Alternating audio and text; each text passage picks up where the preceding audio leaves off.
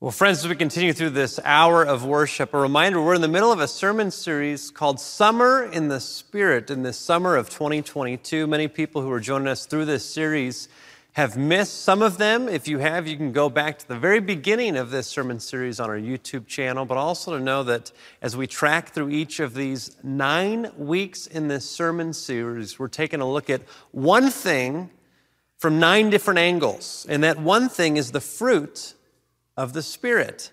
You know, it's interesting in my pastoral ministry, I often hear people mispronounce that phrase. In fact, there was a long season of my life I mispronounced that phrase. I used to say fruits of the Spirit, but the word fruit, karpos, is a singular word. And it's this reminder that something supernatural happens when you put your faith and trust in Jesus and the Holy Spirit dwells in you. As Jesus says, I'm the vine, you are the branches. Apart from me, you can do nothing. There is this organic growth that happens as we abide in Christ, where the Spirit grows a singular fruit in our life that has, like I said, nine different facets, nine different attributes, nine different sides to it. In fact, we find this list of the fruit of the Spirit in Galatians chapter 5, verse 22. And in a moment, I'm going to read out the New Revised Standard Version. Uh, the NRSV has actually been updated in the last number of years. So, some of you, as you go to that, perhaps on your, your tablet or if you have a printed copy, as I do, this is the newer version. But many people have memorized it in the kind of older NRSV. I'll read that version today. And the reason why we're going through this sermon series is to give us a picture of what our life can look like when we allow the Holy Spirit to have room to grow in us, to manifest in us, to have the freedom to transform us to be more and more like Jesus. On one hand, we are saved by faith alone, it's not by works. But as the writer of the book of James says, uh, our faith without works, it's dead. Martin Luther grappled with this. How could Paul say it's faith without works, but James say, no, it's faith and works. Well, Martin Luther said this He says, We are saved by faith alone, but our faith isn't alone. Out of the overflow of our faith comes works. And yet, these works aren't something that we do in our own strength. Uh, they're not things that we do to earn God's love, but out of the overflow of what God is doing in and through us. And in a sense, we are instruments in the hands of our Maker. So let me read for us Galatians 522, and then we'll dive right into this week six on the topic of goodness. By contrast, as it is written by Paul in Galatians 5:22, by contrast, the fruit of the Spirit is love, joy, peace, patience, kindness, goodness, faithfulness, gentleness, and self control. There is no law against such things. And those who belong to Christ Jesus have crucified the flesh with its passions and desires. If we live by the Spirit, let us also be guided by the Spirit. Again, this passage begins with the phrase, by contrast. It's important to understand the context in which Paul is writing this list of the singular fruit of the Spirit. If you go above, verse 16, this is the context here. Let me read this as well. Keep those Bibles open. It says this Live by the Spirit, I say, and do not gratify the desires of the flesh. For what the flesh desires is opposed to the Spirit, and what the Spirit desires is opposed to the flesh. For those are opposed to each other to prevent you from doing what you want. But if you were led by the Spirit, you were not subject to the law. Now, the works, plural, now, the works of the flesh are obvious fornication, impurity, licentiousness, idolatry, sorcery, enmity, strife, jealousy, anger, quarrels, dissensions, factions, envy, drunkenness, carousing, and things like this. I am warning you, as I warned you before, those who do such things will not inherit the kingdom of God. This, my friends, is the reading of God's word. As we say every week, thanks be to God. Okay, again, I just want to reiterate this point. We're going to be doing this every single week in our introduction. Uh, there is this contrast where the Apostle Paul is talking about the flesh and the spirit. And elsewhere, he writes in his book to the church in Rome. In Romans, he says, You know, there's this truth. As a follower of Jesus, there's things that I want to do that I don't do, and there's things that I don't want to do that I still do. And this is a great reminder that if you've put your faith and trust in Jesus Christ, you're not instantly a perfect person overnight. There's still struggles, there's still temptations, uh, there's still addictions, there's still weaknesses. And the Apostle Paul goes on in the book of Romans, he says, It's like there's this war within me. A great reminder that when you put your faith and trust in Jesus Christ, there is still a journey of discipleship, a journey of faith. You're already saved. God looks at you through Jesus Christ and says, You are forgiven, you're my beloved child. As it says in Philippians 1 6, the God who began a good work in you will carry it on to completion of the day of Jesus Christ. You can't lose your salvation if you've genuinely put your faith and trust in Jesus Christ. You are justified by faith. That's a legal term. God looks at you and says, Not guilty. The perfect record of Jesus is given to you while Jesus takes your broken record of sin upon himself on the cross. And yet, for me, for the Apostle Paul, for you, if you've said yes to Jesus the rest of your life, there is, in a sense, a war within you. And the sooner you can acknowledge that, the sooner you can kind of drop the pretenses and stop uh, putting on a facade that you have it all together. Things are great, and things are good, and you're, you know, everything's under control. But the moment you drop those things and say, like Paul did, this wretched person that I am, who will save me?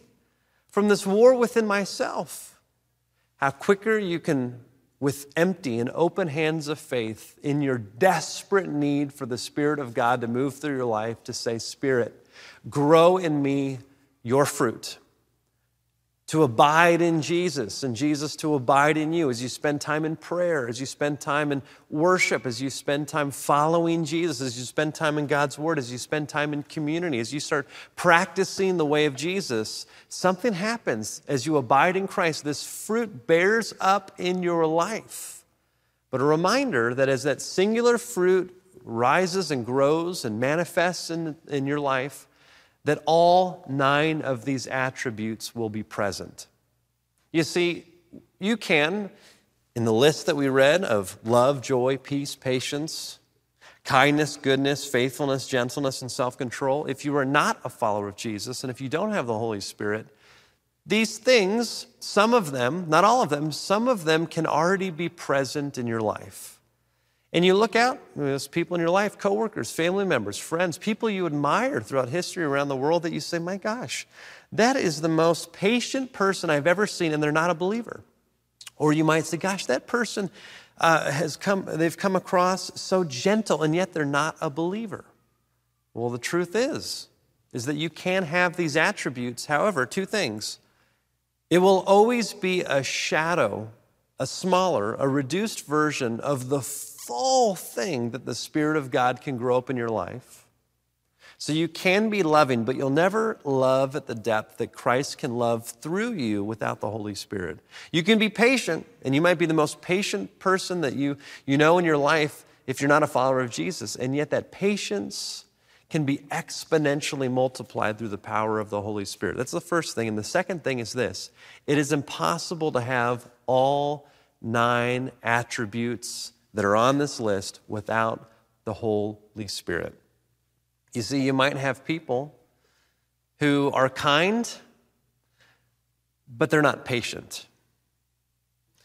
I can think of seasons in my life uh, before I was a follower of Jesus, even now a bit too, because there is this journey of faith of being grown more and more in the image of Christ, where I can be kind to people uh, who deserve it. I can be kind to people who it's easy to be kind to, but the moment I lose my patience is the moment I become impatient and the kindness goes right out the window. Historically, that's me on the 405 freeway. Uh, that's me when I see somebody uh, treating somebody, you know, in, in an awful way. I, my, my kindness goes out the window. In those moments, it is not the Spirit of God rising up in my life. It is the works of the flesh, the Apostle Paul says, where there can be divisions that grow, where enmity can grow, where judgment can grow.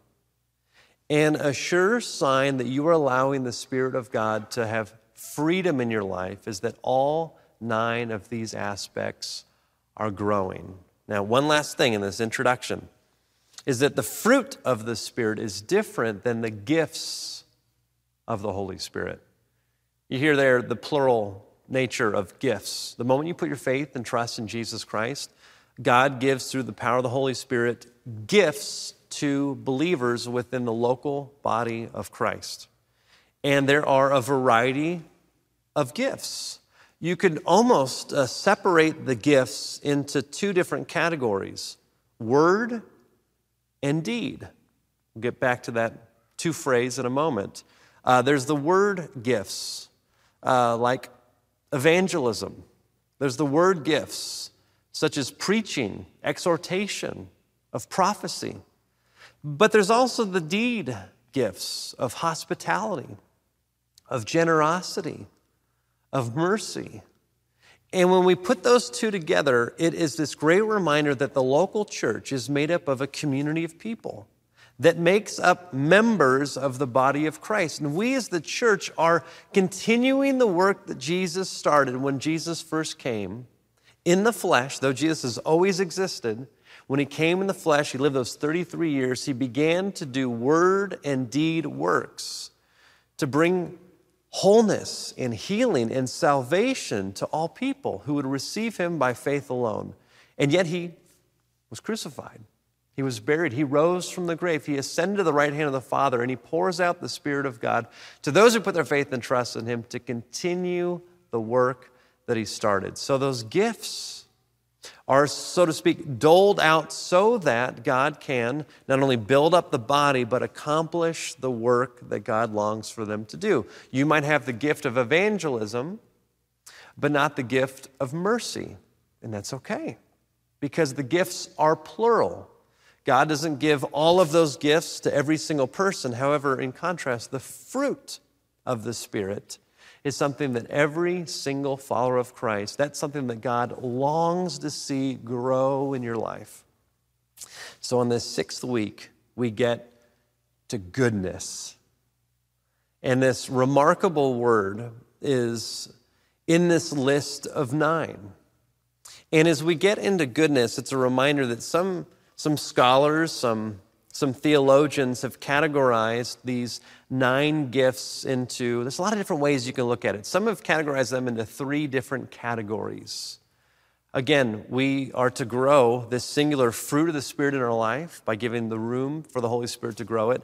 But the, the three categories, some have said, are the first three of love, joy, and peace. That is this inward attitude, it is this inward nature that there's something that happens, that the fruit grows up in us. It's, it's almost like roots that go down under the surface.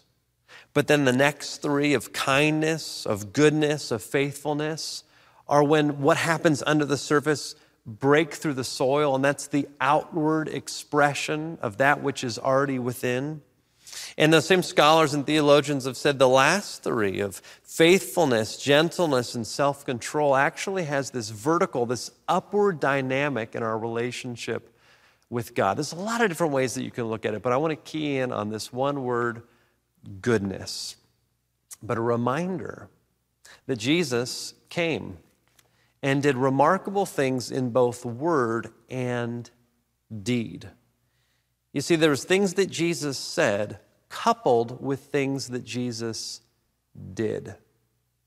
And it's so remarkable to see the ministry of Jesus that it wasn't just what he said and it wasn't just what he did, but it was how his words and deeds came together to reveal to us God's heart for humanity. You could say it this way that wherever Jesus went, we saw the fruit of the Spirit on full display perfectly. And that's God's longing for you and me. Again, when we put our faith and trust in Jesus, Christ dwells in us And the more that we allow Christ to rise up in our life, the more that we die to ourselves and our sinful nature and our wants and our desires, and we allow Christ to, to grow in us, to give freedom to Him, to give Him every key in our life, the more we see the perfect Son of God allowing the fruit of the Spirit to, to grow in and outward and upward in our life, the more we're going to see that. And as Jesus uh, spoke in both word and deed, it was a reminder all the way back to the garden where the first humans lived in this perfect relationship with, with God, with each other, with themselves, and with all of creation. And when they chose their way rather than God's way, when in their hearts and minds they dethroned God and enthroned themselves, there was a fracture that happened in their relationship with God, with each other, with themselves, and with all of creation. And so there was this, this need that arose that never had existed before because humans first lived in perfect relationship with all of those things that I just said. And these needs popped up. And in the deepest need is a need to be in right relationship with God. And the next need is a, is a psychological need to be in wholeness of relationship with oneself. But then it moves down into a relational need to be in right relationship with others. But then, as we see throughout the Hebrew scriptures, throughout the Old Testament, there is this ripple effect. It's almost like a, a stone dropped in the water where ripple effects go out. We see that those needs spill out because then there becomes uh, communal and familial needs because families have broken apart. There's a need for families to come back together. There's a communal brokenness, and there's a need for the community to come back together. There is a need cross culturally and cross ethnically where different people groups become at war with one another, and there is division and separation. And there's this need for wholeness and unity and love. And in many ways, as we look at the life of Jesus, Jesus is beginning to undo the effects of sin. This is not just salvation to get you into heaven. This is salvation that gets deep down to the word sozo. You've heard Pastor Mike Morgan preach on this word often. This word save or sozo can be translated a variety of ways, but it also means healing. It is this deep sense of a work that Jesus does in an individual's life, in their relationships, in their family, in their community, in their society, cross culturally to the ends of the earth. And it's not just for people, but it's all of creation that Jesus is, as he says in the book of Revelation, he is making all things new. And so this goodness can be categorized perhaps in one singular sentence as this it's living a life that is looking out for the needs of others regardless of the expense. I'll keep coming back to that definition just to repeat one more time. Goodness is looking out for the needs of others regardless of the expense. And as we go through this, if I could, I want to categorize uh, goodness in three things there's the what of goodness, there's the who of goodness, and finally the how of goodness. Well, what does this goodness look like? The Greek word for goodness that's used here in Galatians 5:22 is agathosune. Uh, it literally means a generosity, a benevolence. This is an outward expression of caring for the other, of providing for the other, of meeting the needs of the other, regardless of the expense. And we see this all throughout the ministry of not only Jesus, but we go all the way back to the Hebrew scriptures that God is calling God's people to be a people of goodness. So, again, what this looks like before we talk about the who, and the how. Well, what does this look like? Well, one of the things that we see throughout the, the Hebrew scriptures, uh, God's people were in worship of God and they, they believed in God, and yet after a while they began to forget that their lives were supposed to be marked by goodness, not just with one another, but for the people in their midst who were on the margins of society. And there's this remarkable moment in, in the book of Isaiah, the prophet Isaiah, speaking on behalf of God an instrument in God's hands to, to speak inspired by the Holy Spirit. God says to the nation of Israel, I see your fasting, the work that you're doing for me, and yet what you have done is you've, you've trampled the poor. You've oppressed your workers. And all of your worship and all of your fasting isn't pleasing to me because, to paraphrase, you no longer have goodness that flows out of your life. You're no longer meeting the needs of those in your midst, regardless of the expense. As Jesus goes throughout his ministry, goodness flowed through him, not just to those that seemingly deserved it, but even for those that didn't, according to society, deserve it at all. Jesus was inviting the people to dinner that the religious leaders would never invite. Jesus was forgiving the sins of those the religious leaders would say, You should never forgive. Jesus was caring for and drawing close to the lepers in a society that was so focused on purity law that those are the people you should never relationally connect to. And Jesus was constantly meeting the felt needs, the real needs, the psychological needs, the emotional needs, the relational needs, the socioeconomic needs, but also, most importantly, the, the spiritual needs of every single person that Jesus came into contact with. There was this remarkable moment in the, the ministry of Jesus where somebody who, as a religious leader, a lawyer, actually stood up to test Jesus. I, I want you to go there. This is, it gives us a picture of the what of goodness. As Jesus tells a parable, we don't believe this actually historically happened. It was a story that Jesus told to illustrate a point. We believe historically that Jesus did tell the story. But let me dive into this. This is Luke chapter 10, beginning in verse 25. This gives us a picture of the, the what of goodness. What, what could this look like in our life? As the fruit of the Spirit grows in our life, that we would pe- be people of goodness, of benevolence, of generosity. Uh, Luke 10 25 says this Just then a lawyer stood up to test Jesus. And he said, Teacher, he said, What must I do to inherit eternal life? He said to him, Jesus responding, Well, what is written in the law? What do you read there? The lawyer answers, you shall love the Lord your God with all your heart, with all your soul, with all your strength, and with all your mind, and your neighbor as yourself. And Jesus said to him, You have given the right answer. Do this, and you will live. To paraphrase, Jesus is saying, in response to the question, What must I do to inherit eternal life?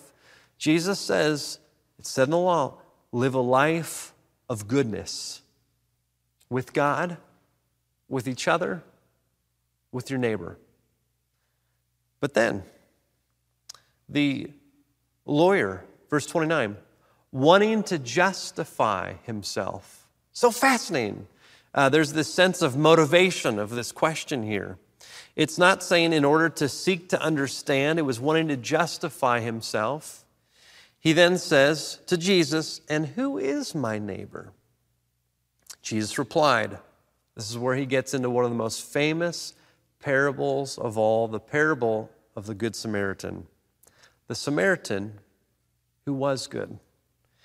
A man was going down from Jerusalem to Jericho and fell into the hands of robbers who stripped him, beat him, and went away, leaving him half dead. Now, by chance, listen to these characters that come through this story. Now, by chance, a priest was going down that road, and when he saw him, he passed by on the other side. So, likewise, a Levite, typically morally upright, another cast of character here. When he came to the place and saw him, he passed by on the other side. But a Samaritan, while traveling, came near him. And when he saw him,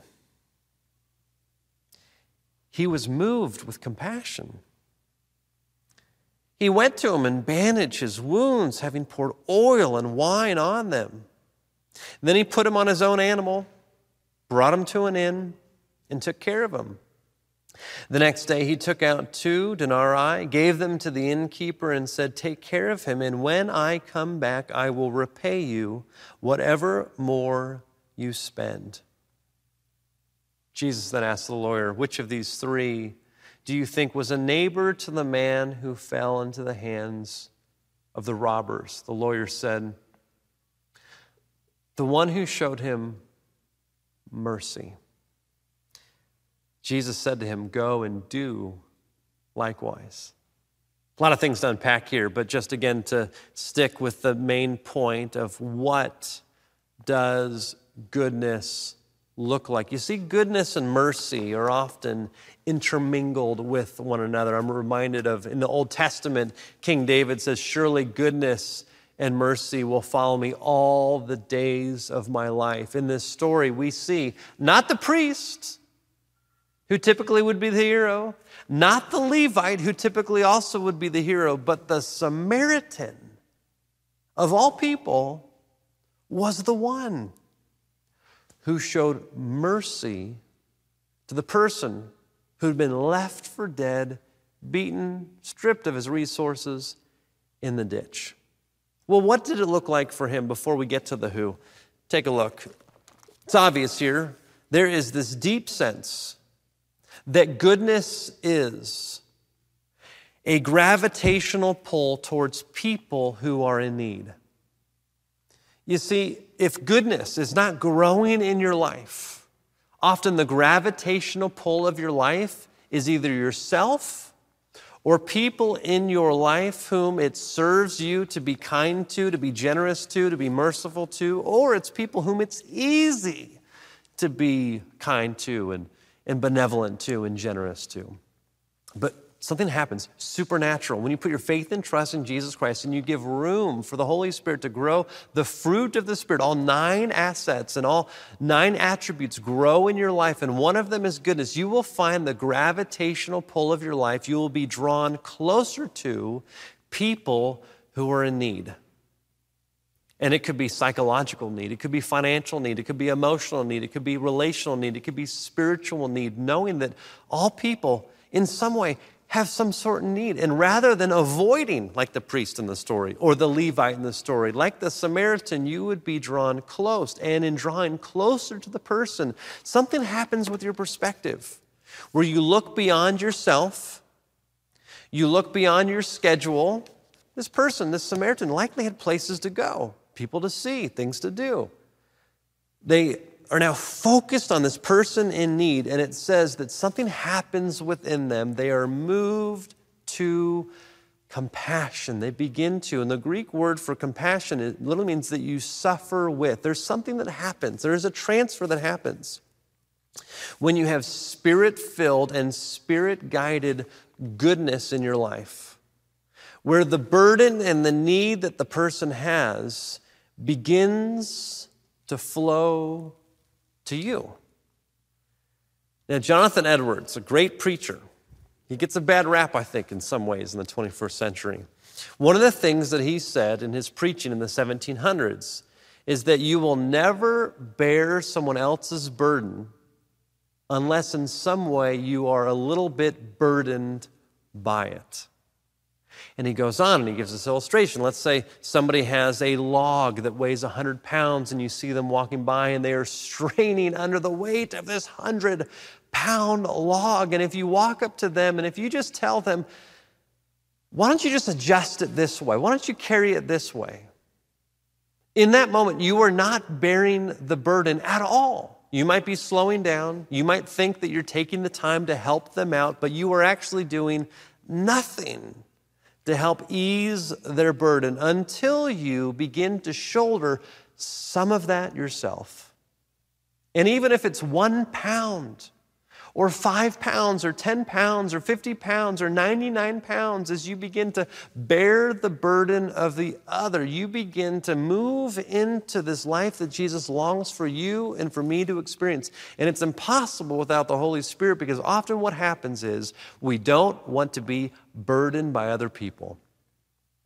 And it's easy to be good towards and generous towards and benevolent towards people whom we don't have to take a burden on ourselves or in our society. This is where it's so key. People can come across as good, but often the motivation is that they know the ROI, the return on the investment, that if I do this good, a greater good will come back to me. That's not the type of spirit filled, fruit of the Spirit goodness that Jesus longs for in our life. This Samaritan draws close, is moved to compassion, and then begins to take upon themselves a remarkable level of burden out of love, out of compassion, out of a sense of goodness that Jesus is making the point that he longs for all of us to do.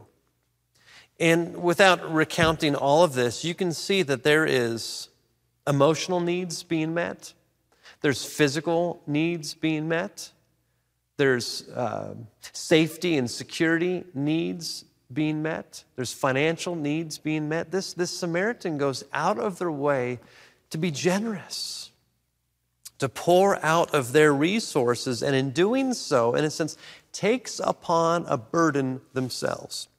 You know, it reminds me of this great Tim Keller quote, a retired pastor in New York at Redeemer Presbyterian Church. Uh, he often equates poverty to a lack of options. And he says that as people perhaps get more resources in their life, one of the, the outflows of that is that you get more options. With more resources comes more options of where you can get meals, where you can live, where you can provide and receive medical care, where you can get education. And the remarkable thing is that as we get more and more options in our life, we will meet people who have less options in our life. In paraphrasing Jonathan Edwards, he says this, and, I, and this, this was revolutionary for me. He says that if we are truly to be people that live lives of goodness, if we're to be spirit filled followers of Christ that demonstrate mercy, generosity, and benevolence to people in our life, in those moments, we are actually making the choice to have less choices as we give them more choices. It's like Jonathan Edwards you're not bearing a burden until you take some of the burden upon yourself. And there is this countercultural movement that Scripture calls us to, which is very contrary to secularism, which says you've got to make money for yourself so that you can have more choices, so you can have more options, so that you can do whatever you want. But the gospel says that as you get more resources, it's an opportunity to use those resources to meet the needs of others, regardless of the cost. And this starts with our family. Scripture says that if we don't care for our family and provide for our family, in some ways we are worse off than people who are people who don't even believe in the existence of God. It literally says that in Scripture. So our primary uh, responsibilities are our family, but it doesn't end there. It spills out upon the broader family of faith.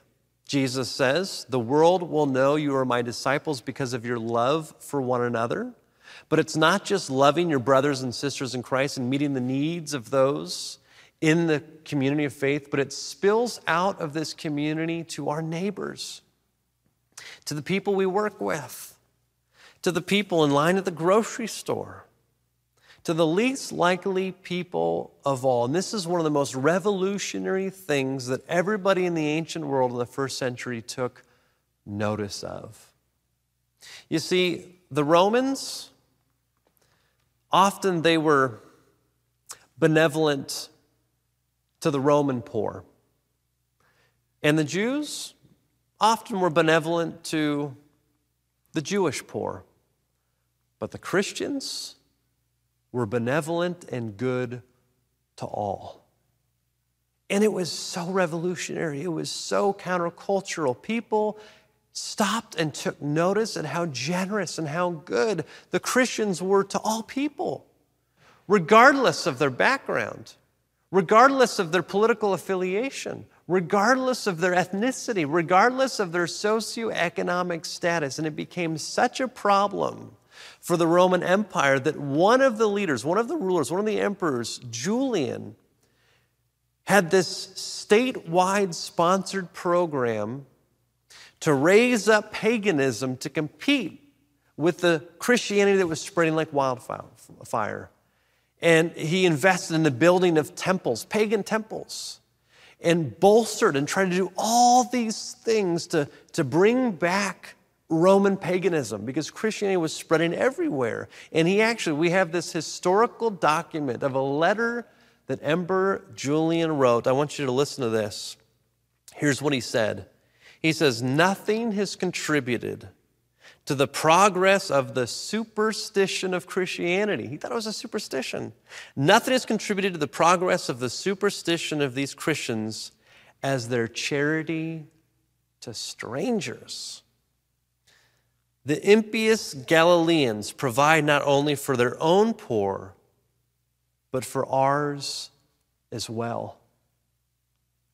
There is the opportunity for you to live a limitless and boundaryless level of goodness and generosity. It's never going to come in your own strength. And some of you might be saying, ah, I can't do that.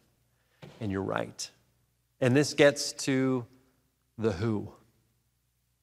Who can do this? Well, I find it very fascinating that the person that Jesus chooses to be the hero in the parable that he just tells isn't the priest, isn't the Levite, is the Samaritan. We have to understand first century cultural understandings and factions. At that time, there perhaps was no greater uh, conflict between people groups in that region than the Jews and the Samaritans. They looked at each other with disdain. They looked at each other as less than themselves. They treated each other like animals, like dogs. They, they reduced the other in their mind and then, therefore, in their actions. And there was this sense that those two groups never would mix. There was laws against it, there was cultural no, norms that prohibited it. And here Jesus says to a Jewish lawyer of all people, the hero of the story is a Samaritan, the least likely person of all. That's the answer. The least likely person of all is one who can exhibit a level of goodness that is only possible through the power of God. You might come to this moment and you, say, you might say, You don't know my past. Uh, I, am not a good person. Uh, I've treated people so poorly. I don't have it within me. And the answer is, You're right. There's nothing inherently in your own strength that can cause you to have this level of goodness, not just to be kind and generous and merciful to those whom you love, who it's easy to, but those whom perhaps don't deserve it? Other than if, and this gets to the how, unless it is Christ in you, the hope of glory, that is doing that work. You see, I often hear people say, you know, I, I don't want to be merciful. I don't want to give away uh, to those people uh, unless they are deserving of it. And I hope this cuts to the heart for you. Perhaps you've said this before. You know, I don't want to give my time, I don't want to give my energy, I don't want to give my resources to people who are in need unless they are deserving of it.